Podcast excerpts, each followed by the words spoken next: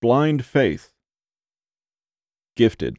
That's how they describe Marie and the strange abilities that came to her as naturally as reading and writing came to others. She had inklings of them as a child, but assumed that everyone else experienced the same things. She never thought of herself as different. Through her formative years, she shrouded her private and unusual mental life, sharing it with no one. When she grew older and the change occurred, Marie became bitter and entertained thoughts of suicide. Her small circle of friends had envied her heightened awareness, but she thought of it as a curse and would have traded it in an instant to regain the one perception that mysteriously sublimated when the rest of her senses blossomed. It seemed as if her senses became like a gang of unruly schoolchildren ostracizing one of their own in favor of a stranger.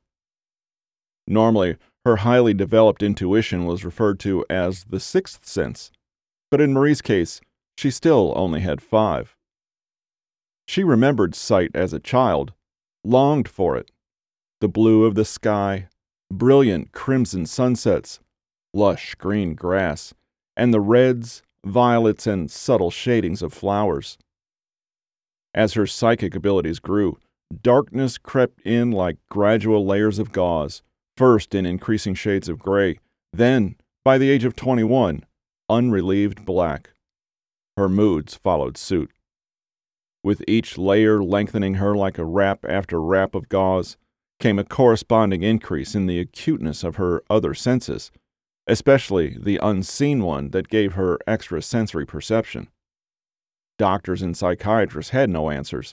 Her eyes appeared to function normally, yet Marie still lived in a world of darkness. As a blind adult, she earned a modest income giving readings, usually by getting impressions from an article of clothing or jewelry, but she could also feel the person's thoughts, sensing them as subtle vibrations. To do this, she had to place her hands on their head. When she did, she envisioned their thoughts in brief flashes like a camera shutter flipping open, burning the image into her mind like light on a photographic plate.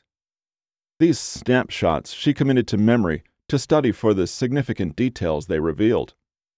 By talking to her subject, Marie received a collection of mental pictures that she sorted through to find the answers her clients sought. Through the years, she'd seen a lot, often more than she wished, but for the most part, only mundane things like the misplaced wedding band on the woman who sat across from her. She hated these sessions and resented her clients, but she needed the money. The last time I remember seeing it was two nights ago, the whining voice said. Marie pictured an overweight, middle aged woman probably wringing her hands. The heavy smell of Lady Stetson filled the air, overpowering a faint scent of talcum powder. The odor of cigarettes and fish wafted from the woman's mouth each time she spoke. Marie wanted to gag. I took it off before I went to bed and thought I put it on the nightstand, but when I woke up, it wasn't there. I can't promise I'll find it, Mrs. Mitchell. Marie held her hands out in front of her.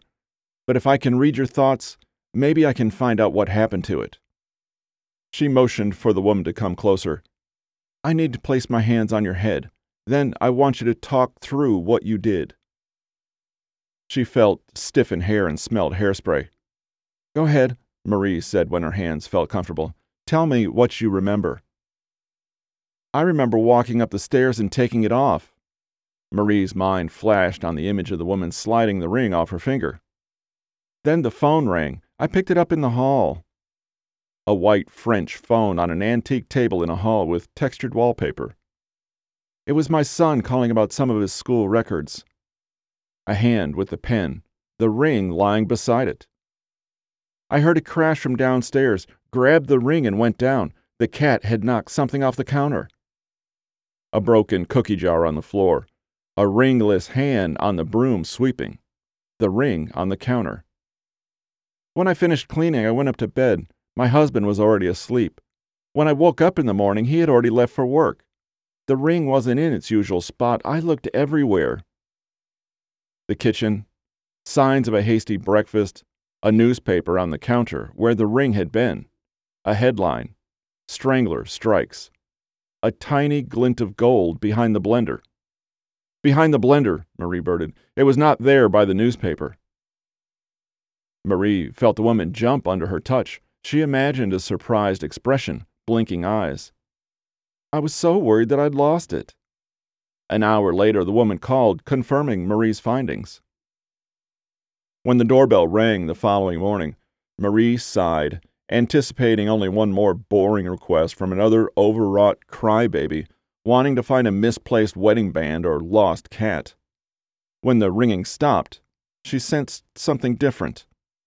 She felt her visitor's apprehension, which wasn't so unusual, but behind it she sensed an urgency that made the hairs on the back of her neck stand. This one had a real problem. She rose from her chair and went toward the door, her own urgency rising with each step. The image of the newspaper headline flashed in her mind Strangler strikes. Her heart thudded in her ears as her hand found the knob. A sudden excitement coursed through her.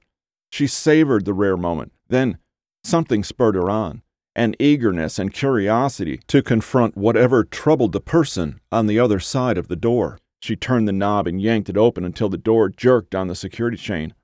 Who is it? she said into the gap. Lieutenant Mitchell, San Diego Police, homicide. The voice sounded tired, heavy. Are you Marie Parsons? How do you know my name? What do you want? You spoke with my wife yesterday, helped her find a ring. Mrs. Mitchell, yes. Is she all right? Couldn't be better. All she's talked about is how you found her ring. She's pleased with all you've done. She speaks very highly of you.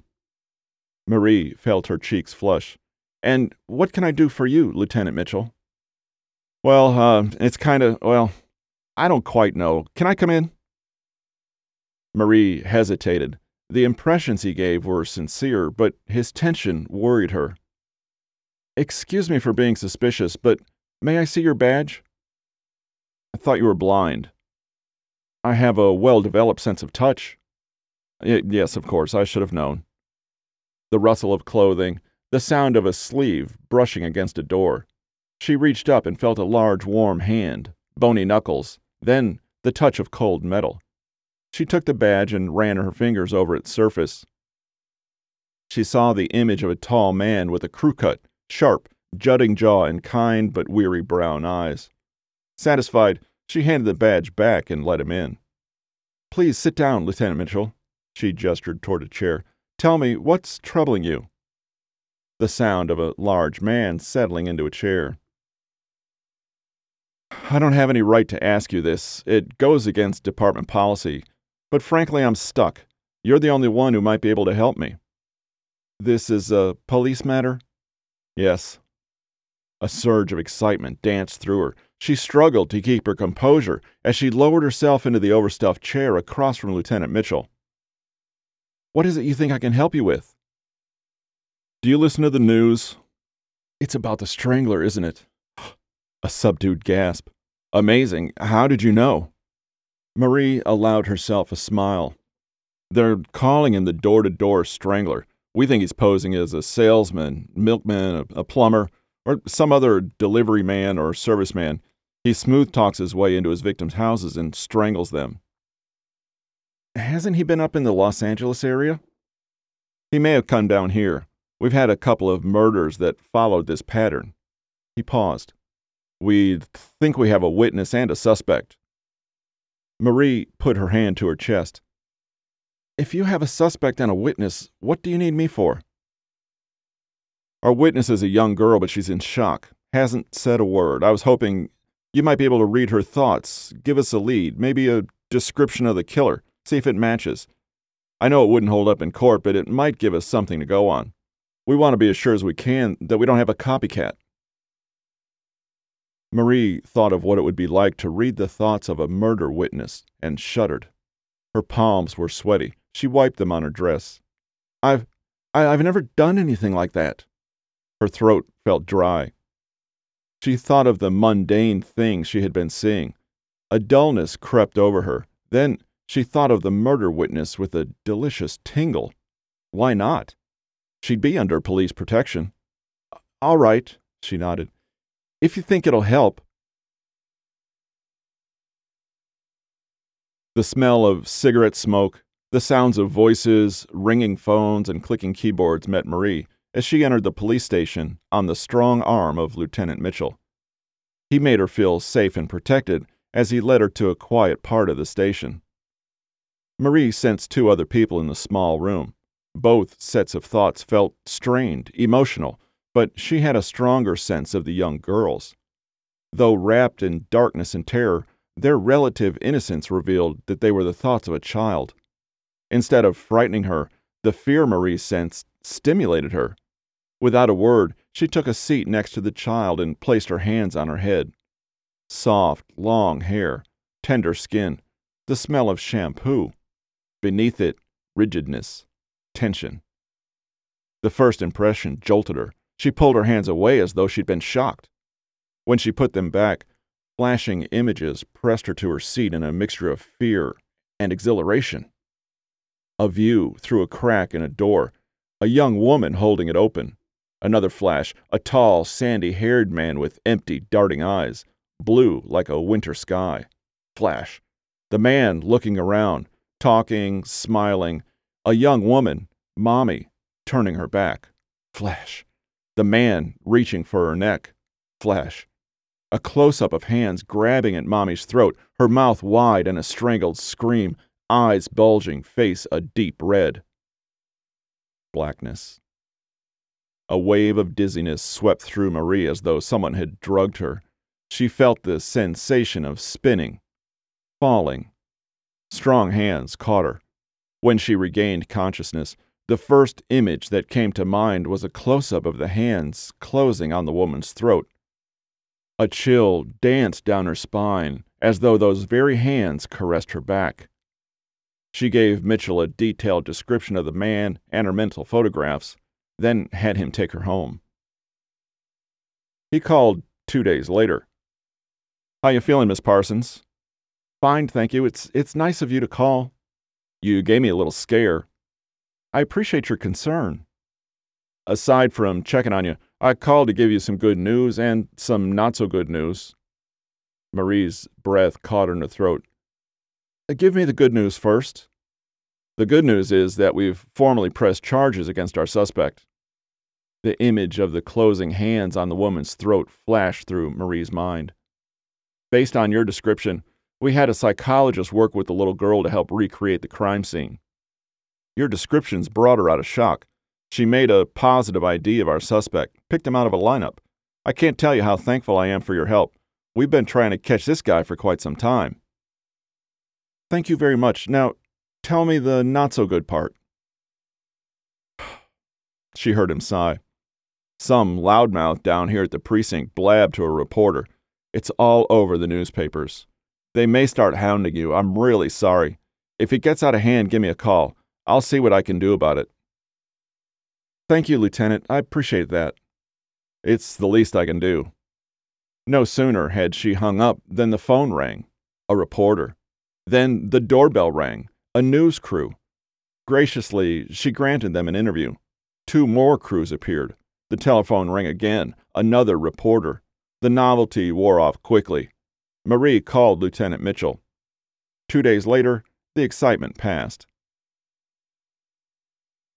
One evening, she made herself some tea and sat down to relax when the phone rang. Miss Parsons? She didn't recognize the voice and thought it might be another reporter. Who's calling? Uh, Sergeant Morales, San Diego Police. What can I do for you, Sergeant? Lieutenant Mitchell told me to call. Don't open the door for anyone. Keep your door locked and your shades drawn. Our suspect has escaped. My God. Stay calm. I'm on my way. I doubt he'll try anything, but we want to make sure you're safe. I'll be there in a few minutes. Ten minutes later, Marie heard a knock on the door. She stood next to it for a moment and listened. Who is it? she said without opening. Sergeant Morales. A flood of relief filled her. Just a minute. She undid the locks and opened the door, leaving the security chain on. I'm sorry, Sergeant. I hope you'll excuse me for asking, but may I see your badge? Of course. She reached up and felt cold metal. She ran her fingers over the badge, as she had done with Lieutenant Mitchell's. A clear image of a short, dark haired man with bristly hair and a mustache filled her mind. With a relieved sigh, she handed the badge back, then undid the security chain. You'll be fine, Morales said as he stepped in. Nothing to worry about. I'm just here as a safety precaution. I'm sure they'll recapture him shortly. Please come in, Sergeant. Have a seat. Uh, thank you, ma'am. She took a seat across from him after she heard him settling into the chair. Is it true what they say about you? he said. She liked the lazy sound of his voice. I don't know. What do they say? You read people's thoughts? Yes, I can. Well, I don't suppose. I mean, I was wondering if maybe you might read your thoughts? If it isn't too much trouble, don't. I'm. You must be kind of nervous about the strangler and all. No, of, of course not. Thanks. What am I supposed to do? She slid her chair closer, held out her hands, and placed them lightly on his head. For a moment she felt nothing. Then she saw the face of the tall, sandy haired man, his blue eyes glittering like cracked ice, his thumb pressing down on the windpipe of a policeman. The purple, bloated face of Sergeant Morales drifted into view, followed by the faces of the women. The haunting image of the strangler's hands paralyzed her as she felt the cold fingers of her visitors sliding over her throat.